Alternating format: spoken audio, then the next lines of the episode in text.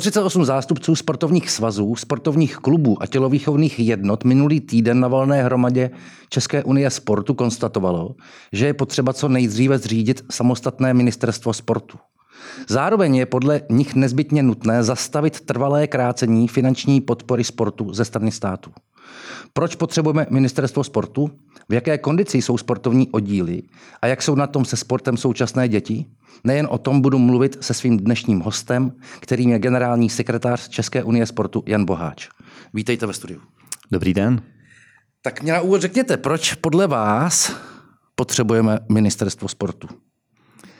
Tak eh, lze bez ostychu konstatovat, že sport je nedílná součást života společnosti, má na ní zásadní vliv, který možná není na první pohled vidět, ale eh, i je do nich zapojeno spousta obyvatel, občanů naši, našeho státu a v podstatě nemají ve státě eh, nebo ve vládě tohoto státu vůbec žádné zastání. Do nedávna byl sport součástí ministerstva školství, mládeže a tělovýchovy. Tam neměl samostatnou rozpočtovou kapitolu, to znamená, když bylo potřeba přidat někde do školství, tak se hráblo do sportu. A v současné době je tedy státní instituce Národní sportovní agentura. My to považujeme za přechodný, eh, přechodnou instituci, protože sice výhodu to má, ona má samostatný rozpočet, nicméně nemá zastoupení ve vládě. A to je zásadní problém, protože Eh, například rezort kultury, který plní podobnou funkci ve společnosti, tak za svůj rezort má, zastání ve vládě má. Pan ministr kultury má možnost eh, okamžitě ve vládě eh, mezi rezortní komunikaci vyjednávat podmínky, vyjednávat si podmínky pro kulturu a to je také vidět, protože kultura odskočila o sportu na vzdálenost asi 16 miliard ve financování kdy sport se pohybuje někde kolem 6 a, a kultura je kolem 20, přičemž stát před deseti ani ne, před osmi lety se zavázal, že by sport měl mít téměř tolik peněz jako kultura, což je někde kolem jednoho procenta celkových výdajů státního rozpočtu. A od té doby v podstatě sport má stále méně peněz nebo srovnatelně se s inflací samozřejmě méně. Čili jednoznačně sport nemá svojí, eh, svého zastánce ve vládě a je evidentní, že zákonodárci tuto roli nejsou schopni naplnit. Kdyby měl sport tolik peněz, kolik má eh, kultura, jak jste řekl, kde by se to podle vás eh, projevilo a v jakém časovém horizontu? Jinými slovy, kam ty peníze, kde jsou ty peníze potřeba, kam by šly?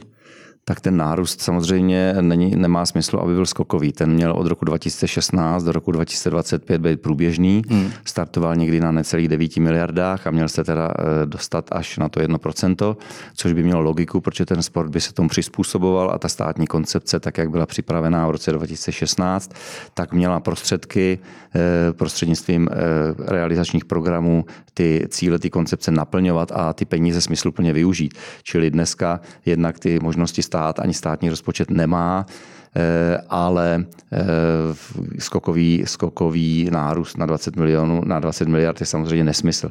Ale co by se změnilo, bylo by to určitě dlouhodobý, ale byly by jednak tady eh, konkurenceschopný a sportoviště, které splňují požadavky současné doby, jak hygienický, tak technický, tak technologický a e, bylo by určitě daleko víc trenérů, který by se věnovali dětem, měli by na ně víc času, nebyl by jeden trenér na 30 dětí, ale bylo by to samozřejmě rozložené tak, jak to je ve sportu potřebné i z hlediska bezpečnosti, i z hlediska nějakého metodického přístupu.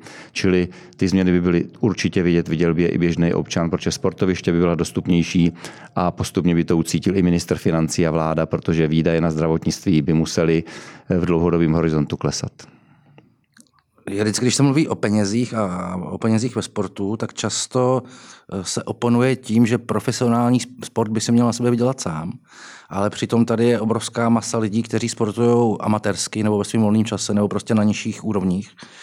Eh, tak to, o čem, se, o čem spolu mluvíme, nebo to, co jste říkal, to jsou peníze, které by šly do těch oddílů, který lze označit za neprofesionální?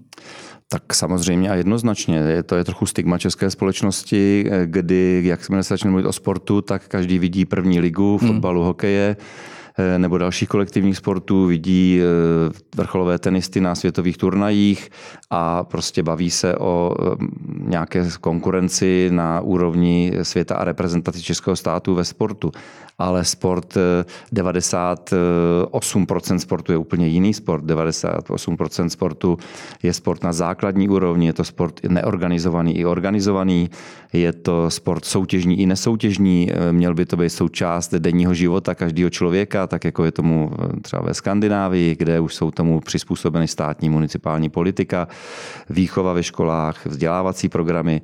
Tam je naprosto samozřejmý, ráno se v hotelu zbudíte, kouknete z okna, dole běhá spousta lidí, jsou narvaný bazény, všichni jezdí na kole a odpoledne fungují kroužky pro děti, kde eh, je všechno zabezpečené z hlediska odborného dohledu a přípravy. Takže eh, tam by se promítlo, kdyby Česká eh, republika měla podporu sportu tak, jak je v Evropě ve vyspělých státech obvyklé. A Samozřejmě ta státní podpora míří jednoznačně do amatérského sportu. Profesionální sporty ani, ani dneska nedostávají ze mhm. státní dotace žádný peníze, což je možná špatně komunikovaný a lidé to mnohdy nevědí. Mm-hmm. A řekněte mě, jak je to ještě v okolních zemích, eh, pokud jde o státní podporu sportu? Existují ministerstva sportu, eh, nebo jaká, jaká je vaše, jaké jsou vaše, vaše, vaše znalosti nebo zkušenosti? No tak eh, je to samozřejmě různé, protože záleží na eh, geografii té zemi. Jinou strukturu bude mít eh, Německo, Francie, Británie, kde teda je to daný tou rozlohou, ale ta podpora sportu je tam masivní, nesrovnatelná s námi. Česká republika se může poměřovat s podobnými zeměmi, co se týká počtu obyvatel a rozlohy. No, Rakousko, Slovinsko nebo Belgie, možná skandinávský státy, Švédsko, Finsko. Eh, tak za nima, co se týká objemu podpory, eh, zaostáváme jako nebetyčně. A co se týká eh, té státní politiky a municipální politiky zvyklostem, tak tam jsme úplně v jiném světě, řekl bych, pralese zatím. Čili ano, dá se koukat v okolních zemích, kde buď země postupují tím, že dávají důraz na pohybové aktivity ve vzdělávacím procesu. To může být příkladem Polsko, kde jsou pohybové aktivity na školách zařazeny každý den nějakým způsobem. Eh, svým způsobem může být Rakousko, kde mají vybraný úzký počet sportů, které podporují, co se týká přípravy ke státní reprezentaci. Rakousko podporuje samozřejmě eh, všechny sporty, které tam působí, ale na státní reprezentaci jenom vybranou část. Stejně postupují i jiné státy, protože řada menších států nemá tolik prostředků, aby na státní reprezentaci se snažila být konkurenceschopná ve všech sportech. Takže tam je prostor i pro Českou republiku, samozřejmě za podmínek, že ten základní rozvoj všech sportovních odvětví eh, v tom daném státě musí být, by měl být zachován, protože každý inklinuje k jinému sportu, má jiné dispozice, chce se hýbat nebo bude, chtěl by se hýbat, ale musí proto být vytvořený podmínky a musí být sportoviště. Kdybychom se dostali na tu mikroúroveň, já jsem, eh, můj otec eh, je bývalý učitel tělocviku na střední škole, já sám jsem taky sportoval a vzpomínám si před pár lety mě říkal takovou jako je bonmot, ale který odrážel jeho zkušenost. Říkal, před 15-20 lety, když hodíš balón mezi kluky na konci eh, hodiny, tak si byli schopni zahrát fotbal. Dneska horko těžko jsou schopni hrát dva. A kdyby chtěl po holkách nebo pro po klucích, aby si hráli volejbal, tak vlastně dneska už seš úplně bez šance. Jinými slovy, eh, jak, jak jde čas, tak těch eh, dětí, kteří jsou schopni nějaké sportovní aktivity, ubývá. Máte k tomu, potvrzujete tuto moji hypotézu nebo tezi, nebo jaké máte k tomu data? Tak jednoznačně děti mají stále nižší fyzickou kondici, mají stále nižší úroveň svých dovedností a v podstatě říká se tedy, že eh, u nich eh, se snižuje ta pohybová gramotnost. To znamená, jednak nevydrží nějakou vytrvalostní zátěž, jednak eh, mají ty lokomoční pohyby nepřirozené, protože se tomu pohybu přirozenému nevěnují od útlého věku, ale tam samozřejmě Eh, je klíčový faktor rodič. Tam hmm. Eh, stát nic eh, ještě startovat chtěl, nemůže. Chtěl jsem se zeptat, kdo za to nese odpovědnost, no? Tak On je to uzavřený kruh. Jo. No. Samozřejmě všechno začíná u rodičů. Problém je, když máte vychovanou generaci rodičů, který mají vztah ke sportu takový, jako mají, protože eh, současní rodiče už vyrůstali v době, kdy eh, třeba tělocvik na vysokých školách už vůbec nebyl, kromě pedagogických fakult.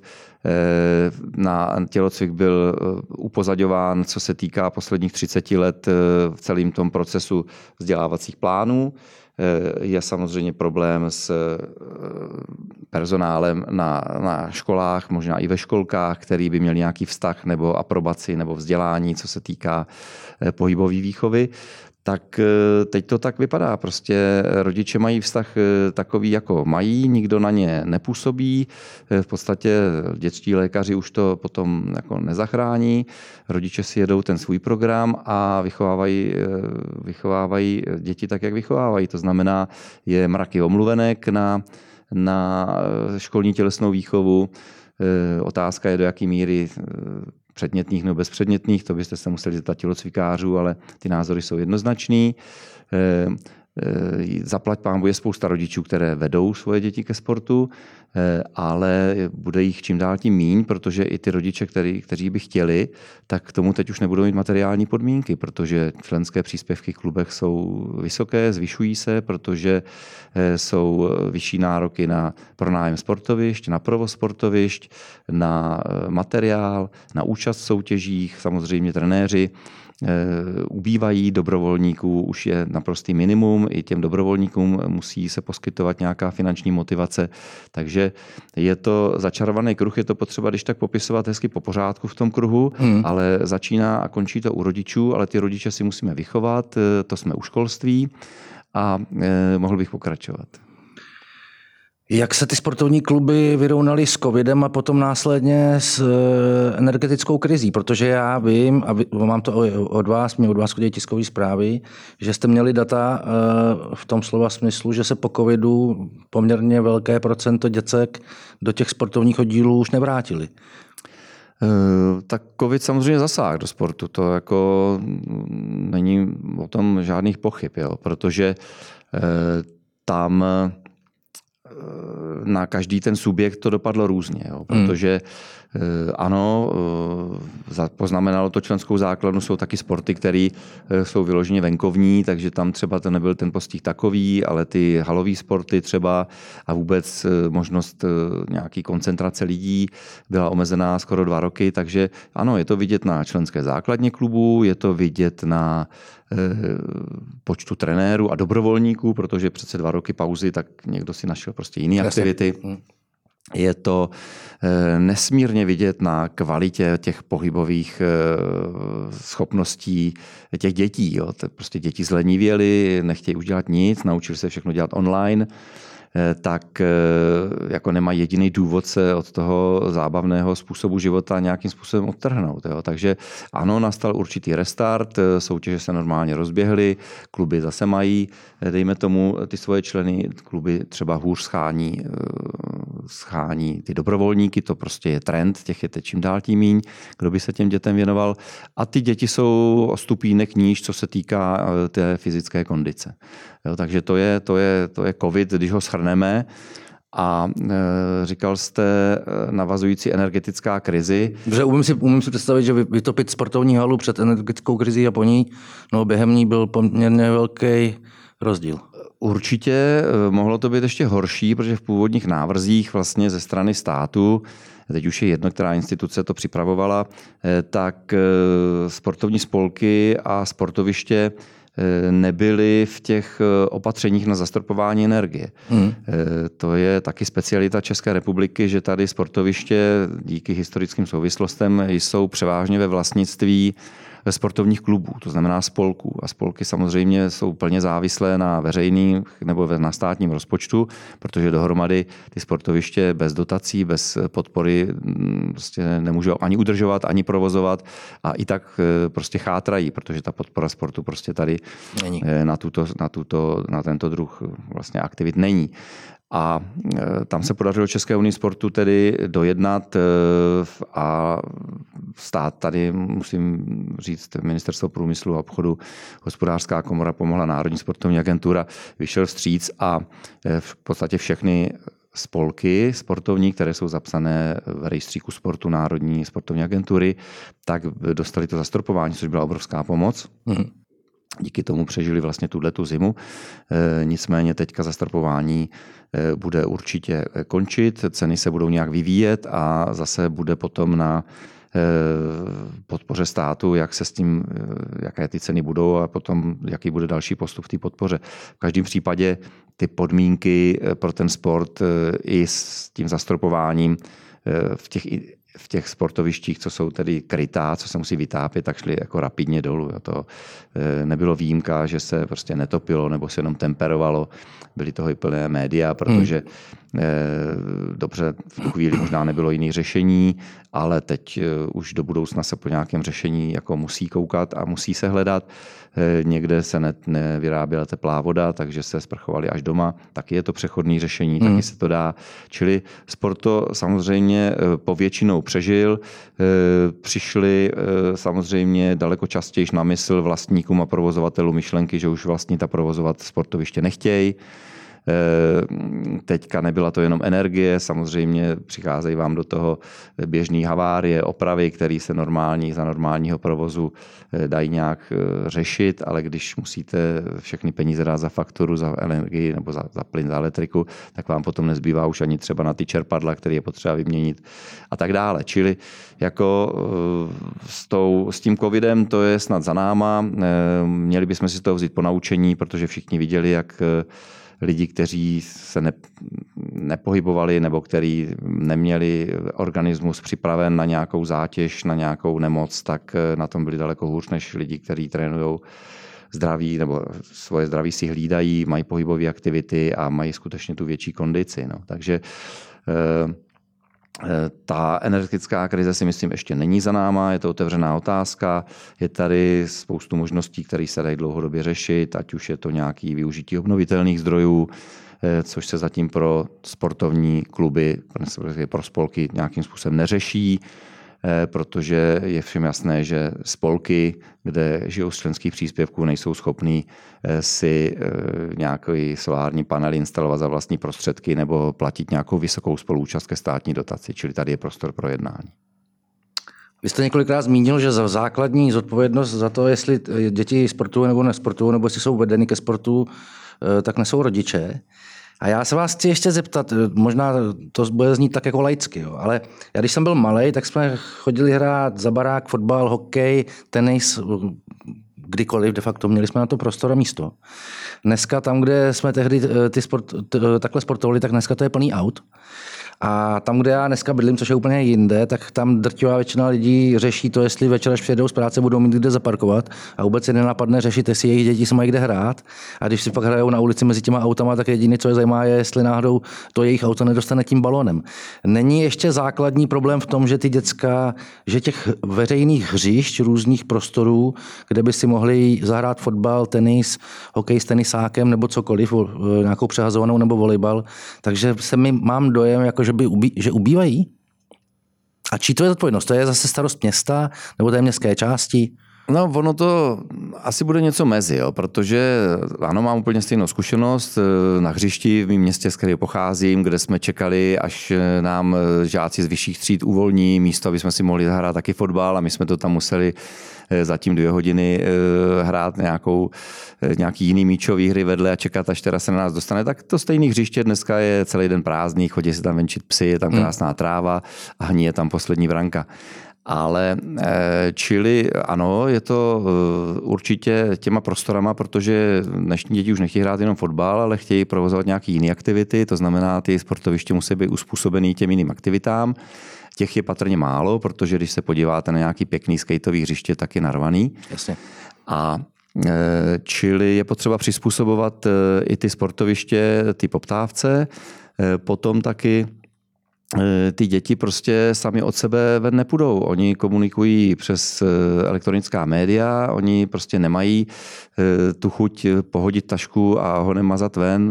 V dnešním světě taky rodiče mají daleko větší strach děti pouštět ven samotný, čili spíš se všechna ta aktivita, ty sportovní aktivity odehrávají v kroužcích, ať už to je při škole nebo při sportovních klubech.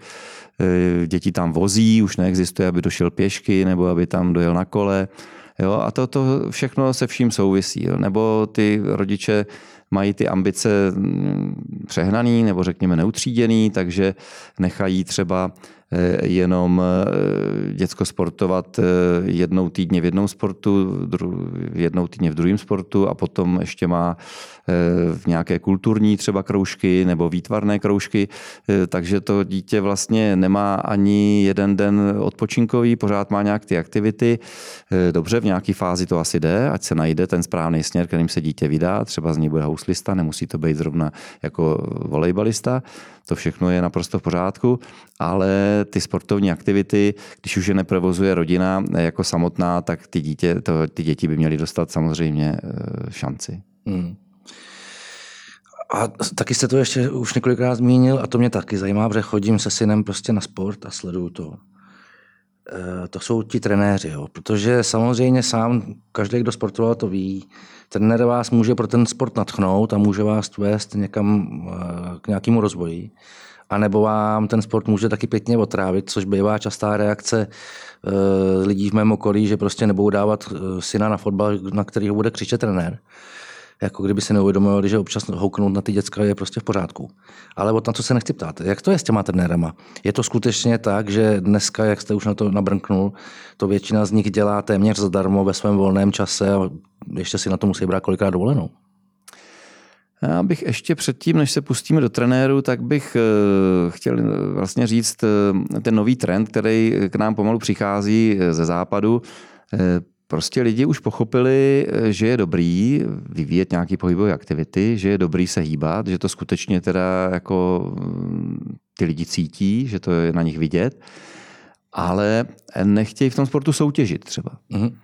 Jo, oni eh, by rádi třeba i otec se synem se naučili určitý druh sportu a e, jdou tedy do klubu, zeptají se, ale české kluby jsou nastavený prostě na soutěžní sport. Mm.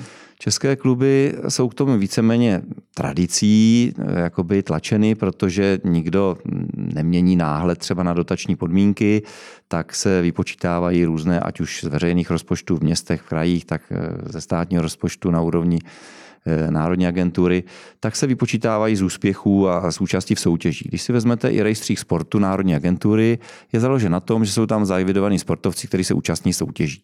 Čili pořád máme soutěže, soutěže, soutěže. Tím, jak eh, se ta zdatnost těch lidí v podstatě v tom vývoji času mění, tak oni mm, už vnímají naprosto negativně někteří z nich ty soutěžení. Jednak je to deprimuje, protože na to soutěžení oni nemají, ta kondice je tak špatná, že prostě oni jsou furt poslední nebo předposlední a e, takže jim to nepřináší žádné uspokojení a skutečně by naš, rádi na, na, našli aktivitu, kde tedy e, si teda, o, ten, o tu soutěž. Kde nepůjde o tu soutěž. Můžou hrát i kolektivní hru, e, můžou hrát, e, můžou hrát individuální, individuální sporty, ale nechtějí se poměřovat v podstatě i školní tělocvik někdy na to naráží, že to poměřování, i když tam u těch dětí je to přirozenější, e, u těch mladších, ale u starších už to potom vytváří určitý názor eh, jejich, už se jim to znechucuje, protože jsou vždycky poslední, mají z toho prostě sociální problém v komunikaci ve třídě anatomii pořád tady ještě v Česku dlouho připravený. Takže pro vás je to špatně, že je to založené na té soutěži? Pro mě to je, začíná být pomalu špatně. Samozřejmě soutěž ze sportu vymítit nejde, ale je potřeba podchytit i tu nabídku pro ten segment eh, rodičů s dětma nebo rodičů nebo dětí, který eh, sportovat nechtějí soutěžně, ale chtějí nějakou aktivitu vytvářet. Jo. Ale to jsem odběhl od těch, těch trenérů, trenérů no? protože Eh, trenérů bude čím dál míň a nejenom trenérů, ale hlavně těch eh, vedoucích klubů, vedoucí oddílů. Eh, protože ten klub to je svébytná právnická osoba, má spoustu zákonných povinností, musí prostě si je plnit, jinak v, dnešních, v dnešním právním stavu ty statutární zástupci prostě nesou odpovědnost za to. Jo. A ještě potom vlastně do většího rizika oni přicházejí, když čerpají veřejné dotace z veřejných rozpočtů nebo ze státního rozpočtu, takže tam dokonce je to pro ně už velice rizikové. Ale máme tady naštěstí jako dost matadorů, kteří ty kluby vedou, v podstatě si neumějí svůj život bez toho sportu a bez vedení klubu představit. Z pravidla, když to dělají dobře, tak mají k sobě pár mladších, což ovšem už začíná ten problém. My jsme si udělali takový průzkum České unie sportu. Mm. Ptali jsme se, kolik kolik předsedů oddílů má za sebe náhradu nebo ji vidí v rámci teda eh, třeba toho výboru, toho klubu, no tak to číslo těch eh, předsedů, který nám napsali, že nemají a nevidí, je tak vysoké, že až oni ztratí síly, tak ten klub prostě nebude fungovat a nebude čekat na nějakou spásu. Prostě Eh, mladší generace nemají zájem brát na sebe tu odpovědnost, nemají eh, zájem nést, nést vlastně tu zátěž, oni na to ani nemají čas, protože se musí starat o to, aby uživili rodinu, aby eh, vychovali své děti, aby zajistili podmínky, takže musí chodit do zaměstnání, do jednoho, do dvou zaměstnání. Mají volno až někdy pět, šest večer, čili ty děcka chtějí sportovat od dvou, od tří. Jo, tam je základní rozpor, tam eh, prostě se to rozchází. Z toho je patrno, že pokud chceme mít eh, personál ve sportovních klubech, který bude vyškolený, který bude kvalifikovaný, který nebude víc dělat škody než užitku, tak eh, je potřeba dobrovolníka chápat tak, že nějaká finanční motivace na něj vysazená být prostě musí. Hmm. A těch prostě ubývá, protože prostředky na ty trenéry tady nejsou. Už se to eh, zlepšilo alespoň eh, systémově, už existuje státní dotační program Můj klub, kde tedy je myšleno i na, na trenéry. Zase, jak už jsem tady zmiňoval, jsou to ty trenéři, které připravují teda pro soutěže. Hmm. Už to nejsou ty trenéři, kteří eh, přivedou ty děti ve sportu, dají jim třeba všestraný všestranný pohybový základ a teprve v určitém věku třeba budou další specializovanější trenéry rozvíjet tu specializaci na ten daný druh sportu, ale tím, že trenérů máme málo, Eh, ubývá jich, tak samozřejmě trpí i ta metodická část. Jeden trenér musí zvládnout to, co by normálně zvládali tři trenéři, jeden by měl se věnovat té kondici a tomu zdraví těch dětí a další by měl potom řešit s nima třeba ty herní situace, techniku a aplikace do soutěží. Takže to tady prostě chybí, to se různě flikuje. Zase na druhou stranu eh, jsme nesmírně šikovný národ, protože na to, kolik lidí se jich tady věnuje tomu sportu, eh, jaké proto mají podmínky, v jakých sportovištích se pohybují, tak eh, ty naše úspěchy v mezinárodní konkurence jsou někdy neuvěřitelné. Jak se vypořádat? Vy jste mluvil o tom, že některým lidem nebo některým rodičům vadí ta soutěživost. Já jsem přesně tady s tím argumentem taky mnohokrát setkal. Ehm, na jednu stranu vždycky těm lidem říkám, že není vůbec špatný pro život si trošičku vyzkoušet eh, nebo naučit umět prohrávat. Ale přece tam má ještě jako takový moment, který mně přijde jako úplně zvrácený.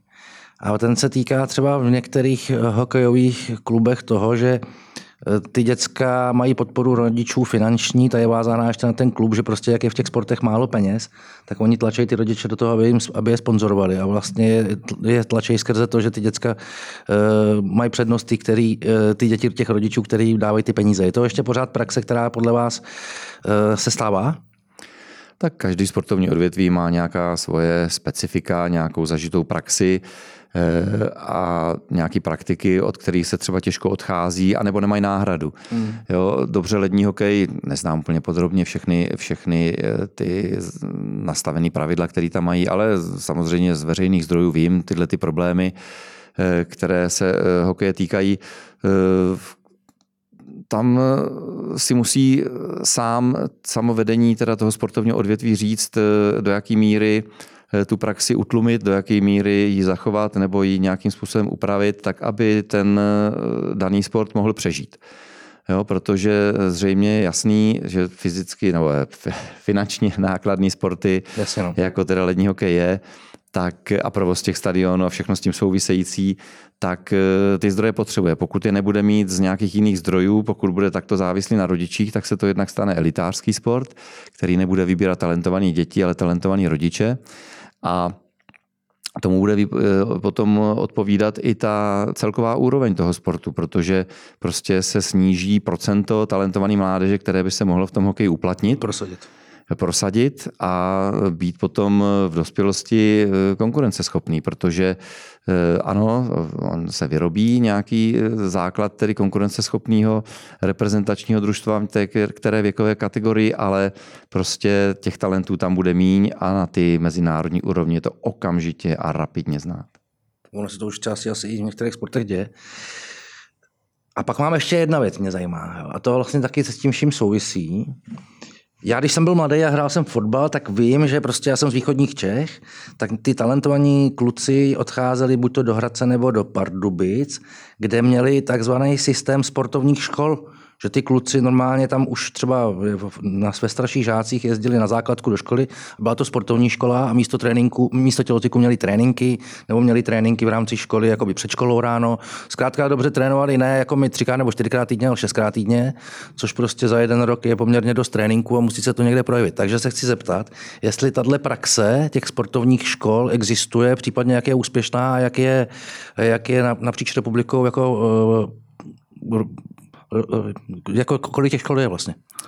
Já bych asi na úvod tyhle problematiky řekl, že eh, zase uh, už ty speciální sportovní třídy směřují k vrcholovému sportu, k mm. nějakému Jasně. šlechtění talentované mládeže, to znamená úzkého výběru mladých lidí, kteří teda by měli mít předpoklady proto, aby potom byly tedy základem eh, pro eh, budování nějaké konkurenceschopnosti ve státní reprezentaci. Čili eh, tudy úplně jakoby cesta pro to, aby národ byl zdravější a aby se všichni věnovali každý den sportu, aby školy nebo i školky uměly prostě ty pohybové aktivity dětem nabídnout tak, aby je děti si je oblíbili, měli je rádi, aby se jim ne, nesprotivili.